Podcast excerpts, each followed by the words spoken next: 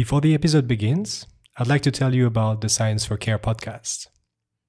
Science for Care is an audio series produced by Health Tech for Care, an endowment fund committed to support and promote access to care for all patients. Each episode takes a concise look at some of the major advances in medicine mRNA vaccines, antibiotics, gene therapy, the metaverse, and many more. The production is meticulous, the narration captivating, and the guests are true leaders in their respective fields. If you listen to Impulse, then you'll be for sure interested, so don't wait any longer and go listen to the first two seasons of Science for Care.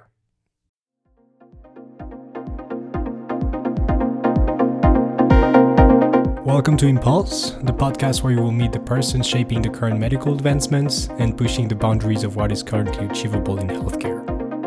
Be they researchers, doctors, engineers, or entrepreneurs, we will explore through in depth conversations their field of expertise, as well as the journey that took them where they are now.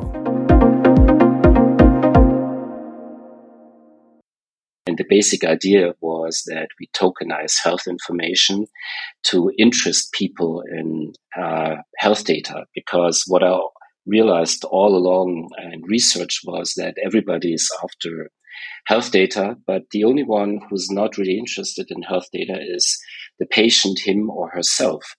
So they only care if they get sick or somebody they know uh, is sick, and then they start thinking about how where does it come from? Do I have it myself? Is it in my genes? But nobody really and let's be honest, even now nowadays in the age of patient records, who of us has a digital health record which would be like a representation of our interest in our health data. Um, I don't know many people uh, that have it.